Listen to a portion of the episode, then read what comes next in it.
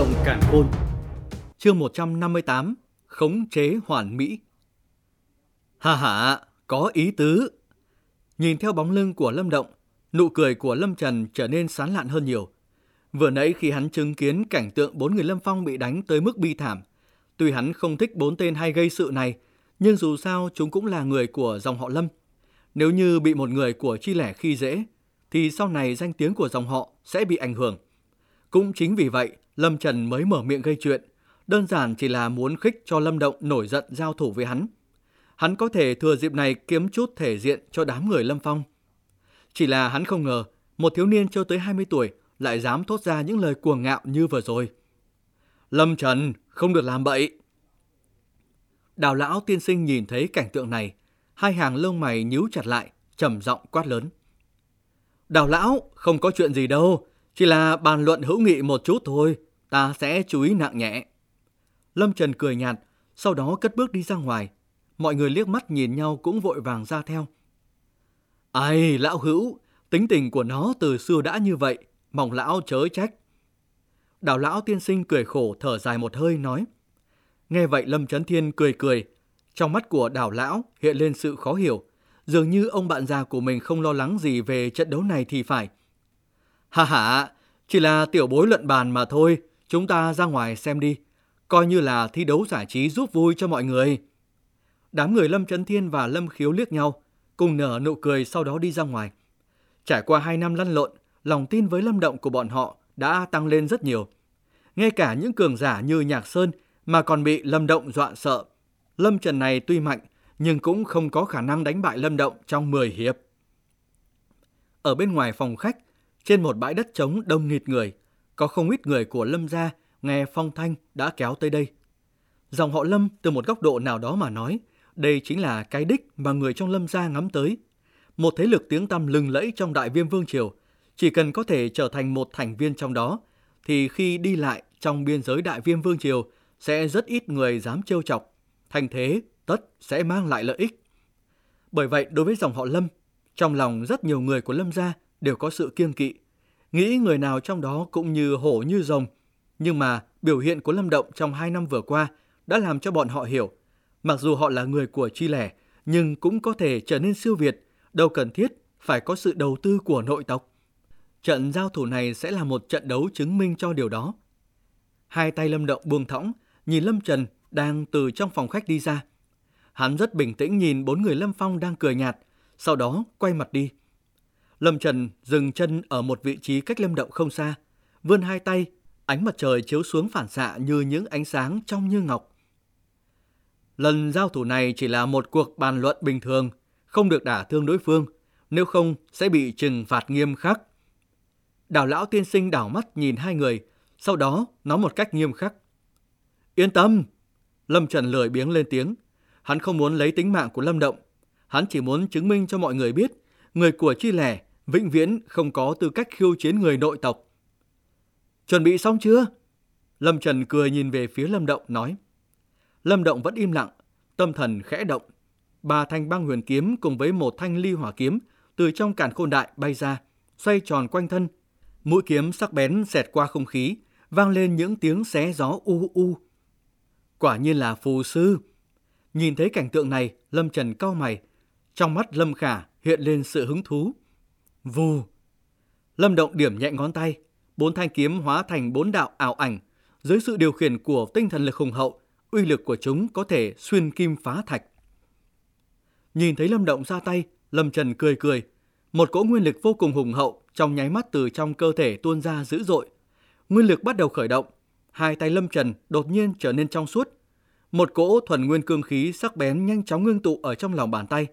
Hai tay múa may tạo thành những tàn ảnh, cứng rắn đón đỡ những kiếm phong đang lao tới. Đang, đang. Kiếm, quyền, đụng vào nhau vang lên những thanh âm như kim loại va chạm. Những tia lửa bắn ra tứ phía, bốn thanh kiếm phong đã bị đẩy lùi. Nguyên đan cảnh tiểu viên mãn. Mới chỉ bước đầu giao phong, ánh mắt Lâm Động đã lóe lên. Thực lực của Lâm Trần hiển nhiên là mạnh hơn quỷ diêm. Thậm chí, hắn đã đạt được một nửa bước chân vào cảnh giới đại viên mãn. Không hổ là người của dòng họ. Lâm Động có chút kinh ngạc về thực lực của Lâm Trần. Dựa theo tốc độ tu luyện của người này, có lẽ một hai năm sau, hắn có thể hoàn toàn tiến vào nguyên đan cảnh đại viên mãn. Đây là một tốc độ cực tốt, hắn có thể trở thành một thành viên ưu tú trong dòng họ Lâm, quả nhiên không phải bình thường. Hà hà, tới thử phá ngọc thủ của ta xem. Đánh bay bốn thanh kiếm phong, Lâm Trần cười to một tiếng. Trên hai tay thon dài mơ hồ có ngọc dịch lưu động. Một cỗ thuần nguyên cương khí ngưng tụ trên hai bàn tay, lao tới chỗ Lâm Động. Trường phong xé gió, vô cùng mạnh mẽ. Những tiếng nổ lốp bốp cũng theo đó vang lên. Uy lực thật mạnh. Nhìn thấy thanh thế do trưởng phong của Lâm Trần tạo ra, sắc mặt không ít người biến đổi. Phá ngọc thủ này chí ít cũng là tứ phẩm võ học. Trường phong ập tới làm cho quần áo của Lâm Động tung bay. Hắn nhìn không chớp mắt vào Lâm Trần, cũng không thi triển tinh thần lực công kích. Bản chân khẽ dậm một cái, nguyên lực mạnh mẽ đột nhiên từ trong cơ thể tuôn ra. Tiểu Nguyên đan cảnh cảm nhận được ba động nguyên lực của Lâm Động, khóe môi Lâm Trần hơi nhích lên một cái. Nguyên lực bắt đầu khởi động, hai tay Lâm Động nhanh chóng kết ấn theo một ấn pháp kỳ lạ. Sau khi ấn pháp biến hóa, hai bàn tay cũng trở nên óng ánh. Kỳ môn ấn, ấn thứ tư. Nguyên lực của Lâm Động đã ở trạng thái nguyên đan cảnh đỉnh phong. Cách tiểu viên mãn chỉ còn một bước chân, mà uy lực của ấn thứ tư kỳ môn ấn có thể so sánh với ngũ phẩm võ học. Hiện giờ toàn lực thi triển, uy lực tất nhiên không thể khinh thường. Ấn pháp biến ảo nhanh chóng, nguyên lực ba động từ hai tay lâm động truyền ra càng lúc càng khủng bố. Một quang ấn bắt đầu hình thành. Nguyên lực rung động mắt thường có thể nhìn thấy, nhanh chóng khuếch tán ra xung quanh. Cảm nhận được nguyên lực ba động, sắc mặt đảo lão tiên sinh trở nên nghiêm túc, trong lòng tràn ngập sự kinh ngạc. Hiển nhiên lão không ngờ Lâm Động lại có một võ học mạnh mẽ tới như vậy. Tốt! Nhìn thấy võ học của Lâm Động, hai mắt Lâm Trần trở nên sắc bén, hai bàn tay sáng bóng như ngọc. Toái ngọc chảo. Trường phong của Lâm Trần biến đổi, hóa trường thành chảo, kình phong sắc bén ngưng tụ, cái màu xanh như ngọc, bây giờ ngưng tụ y như ngọc thật, khiến cho trái tim người khác phải rét lạnh. Thế công của hai người đều sắc bén đáng sợ, làm cho người bên ngoài kinh tâm động phách. Quang ấn lao ra từ trong lòng bàn tay Lâm Động, hóa thành một luồng ánh sáng óng ánh ở giữa không trung. Trong ánh mắt khẩn trương của mọi người, nặng nề bắn về phía Lâm Trần. Không biết tự lượng sức mình. Nhìn thấy Lâm Động dám dùng võ học và nguyên lực chính diện tấn công mình, trong lòng Lâm Trần không khỏi cười lạnh một tiếng. Chảo phong đập thẳng vào luồng ánh sáng kia. Âm! Thuần nguyên cương khí sắc bén vào thời khắc này điên cuồng bộc phát, bụi bay mù mịt, những cái rãnh sâu nhanh chóng hiện ra. Nhìn quang ấn và ngọc trảo tiếp xúc với nhau, tất cả mọi người đều nín thở và chờ đợi. Vỡ cho ta! Nguyên lực ba động điên cuồng khuếch tán. Trong mắt Lâm Trần hiện lên sự tàn khốc. Bên trong đan điền, nguyên lực không bảo lưu chút nào ngưng tụ ở hai tay. Suy! Ngọc mang bắt đầu khởi động, sau đó xé rách luôn quang ấn. Độ mạnh mẽ của nó khiến cho người khác kinh sợ vô cùng. Hay! Nhìn thấy cảnh tượng này, đám người Lâm Phong nhất thời đại hỷ, nhịn không được trầm trồ khen ngợi. Trong khi đó Lâm Hà và đám tiểu bối Lâm gia lại trở nên lo lắng. Người thua rồi! Thấy quang ấn bị phá, Lâm Trần nở nụ cười. Chưa chắc đâu. Liếc mắt nhìn Lâm Trần một cái, Lâm Động cười nhạt. Nhìn thấy Lâm Động cười cười, Lâm Trần đầu tiên là ngẩn ra, sau đó con người đột nhiên co lại. Chỉ thấy quang ấn bị hắn xé rách đột nhiên vỡ tung. Một cái mũi rùi tinh thần hình xoắn ốc nhỏ bằng bàn tay quỷ dị xuất hiện giữa không trung, dùng một tốc độ kinh người bắn tới. Cảnh tượng đột ngột phát sinh làm cho Lâm Trần hoảng sợ, song chảo vũ động, vội vàng chộp tới cái mũi dùi tinh thần kia. Bang, bang. Mũi dùi tinh thần hình xoắn ốc nhỏ nặng nề đập vào song chảo của Lâm Trần, từ từ xuyên thấu tầng ánh sáng như ngọc kia. Một lực lượng đáng sợ theo đó chấn bay Lâm Trần. Vù! Mũi dùi tinh thần hình xoắn ốc nhỏ hóa thành một luồng ánh sáng, trực tiếp bắn mạnh tới chán của Lâm Động. Mặc cho người này có lui lại hay điều động nguyên lực, ngăn cản, đều bị mũi dùi tinh thần kia xuyên thấu. Tới lúc này, Lâm Trần mới hiểu được, hóa ra sát chiêu thực sự của Lâm Động không phải là quang ấn, mà chính là mũi dùi được giấu trong quang ấn. Lực khống chế thật đáng sợ.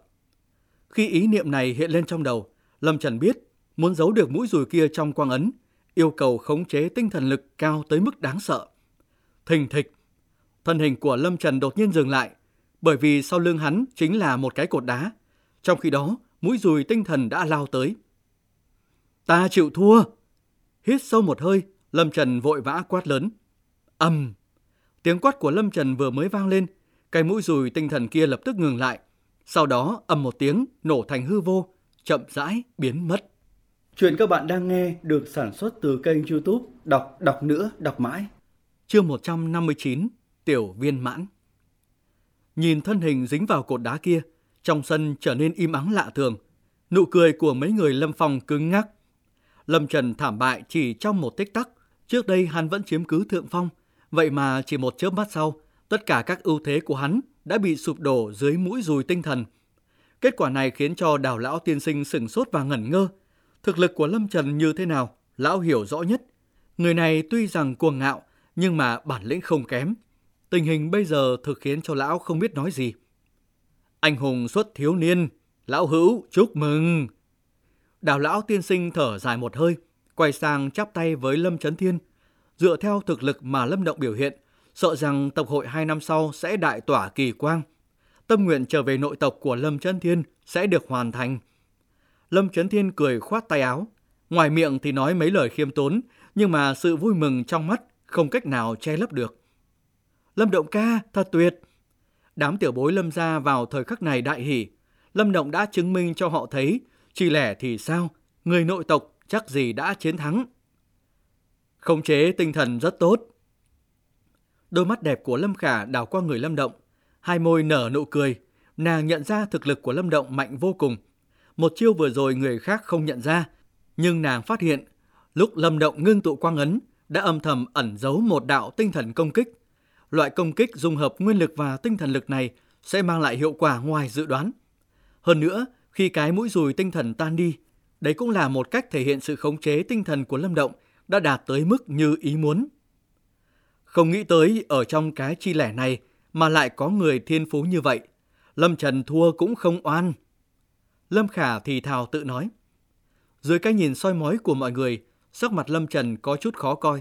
Nhưng mà hắn còn chưa tới mức trơ chẽn, cho nên chắp tay, không cam lòng, nhìn Lâm Động nói. Thảo nào ngươi cuồng ngạo như vậy, hóa ra cũng có chút bản lĩnh, lần này ta nhận thua. Lâm Động sắc mặt vẫn như cũ, không mừng rỡ khi thắng được Lâm Trần. Tuy đối phương chỉ còn nửa bước chân nữa là bước vào đại viên mãn, nhưng mà đẳng cấp này khó tạo thành được uy hiếp cho hắn. Không nhìn Lâm Trần nữa, Lâm Động liếc mắt, nhìn cô gái áo trắng ở phía sau.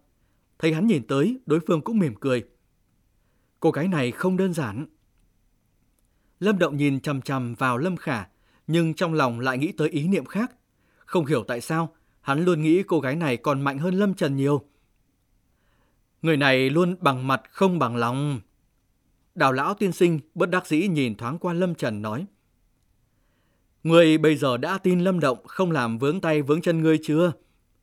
Lâm Trần có chút phẫn nộ, đánh bại hắn rồi bây giờ còn hỏi như vậy. Chẳng phải muốn ngáng chân hắn hay sao?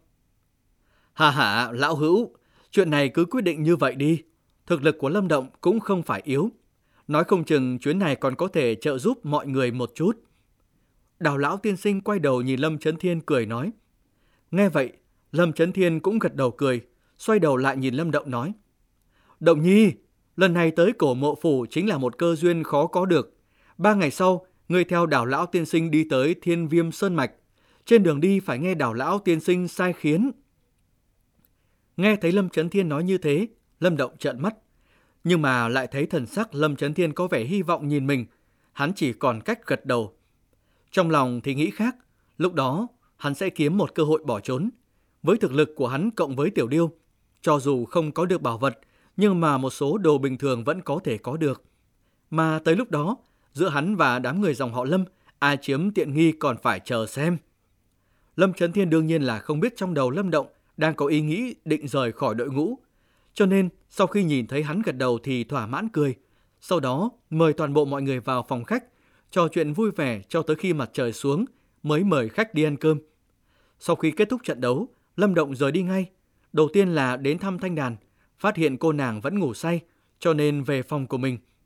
Trong phòng ngọn đèn dầu lấp lánh, Lâm Động ngồi xếp bằng trên giường, hai mắt nhắm nghiền.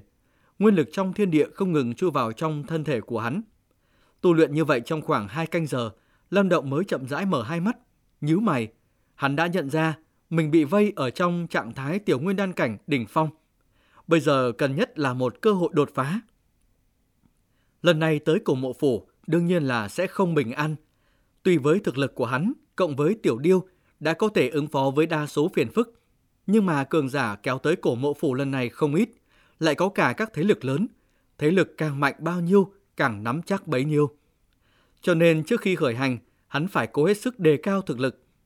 Nghĩ đến đây, trong mắt Lâm Động hiện lên vẻ kiên định. Bàn tay lật một cái, một cái hộp ngọc từ trong càn khôn đại bay ra. Mở nắp hộp, một mùi hương thuốc bay vào mũi, tràn ngập khắp gian phòng. Trong hộp là một quả màu đỏ nhạt, đây chính là lục phẩm linh dược, yêu huyết chu quả. Nhìn yêu huyết chu quả này, Lâm Động hít một hơi mùi hương, trên mặt hiện lên sự thỏa mãn. So với ngũ phẩm linh dược, dược lực của lục phẩm linh dược mạnh hơn rất nhiều. Lâm Động xòe bàn tay ra, yêu huyết chu quả lập tức bay lơ lửng trên không. Sau đó thạch phù trong bàn tay Lâm Động chấn động. Một tia sáng kỳ dị bắn ra, vây kín lấy yêu huyết chu quả. Ông! Dưới tia sáng của thạch phù, yêu huyết chu quả bắt đầu héo rũ. Tốc độ héo của chu quả tương đối chậm, hiệu suất so với việc tinh luyện ngũ phẩm linh dược chậm hơn một bậc. Một bậc này mất gần 3 canh giờ.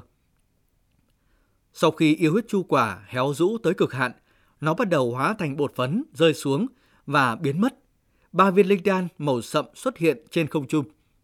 Xoay bàn tay ra, cẩn thận từng ly từng tí tiếp nhận ba viên linh đan màu sậm này. Linh đan vừa vào tay, Lâm Động đã cảm nhận thấy dược lực khủng bố ẩn chứa bên trong.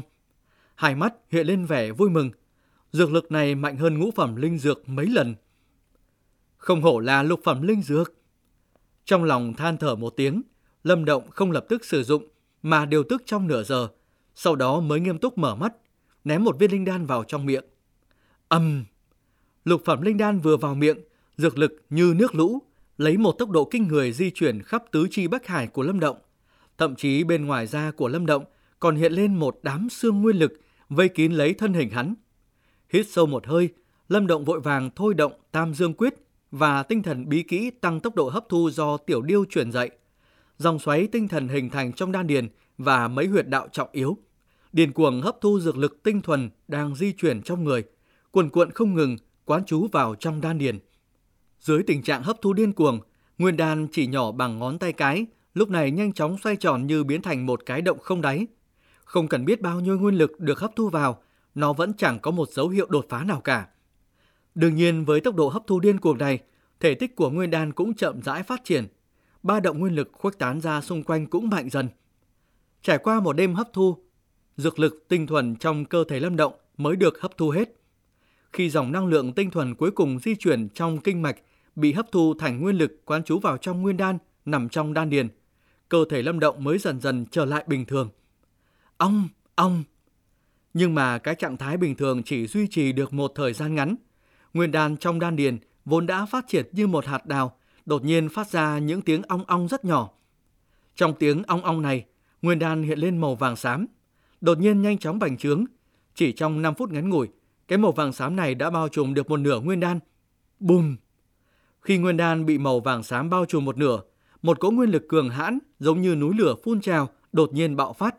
Hơn nữa, nguyên lực lúc này đã có màu vàng chói. Nguyên lực màu vàng xám còn lại trong đan điền giống như là một dòng sông màu vàng tràn ngập thần bí. Khi cỗ nguyên lực màu vàng xám bộc phát, hai mắt Lâm Động vốn nhắm chặt một đêm đã mở ra, ánh sáng màu vàng xám chói mắt lan tỏa, một cỗ khí thế rất mạnh từ trong cơ thể hắn tỏa ra, bao phủ không gian xung quanh. Nguyên đan cảnh tiểu viên mãn. Chuyện các bạn đang nghe được sản xuất từ kênh youtube Đọc Đọc Nữa, Đọc Mãi.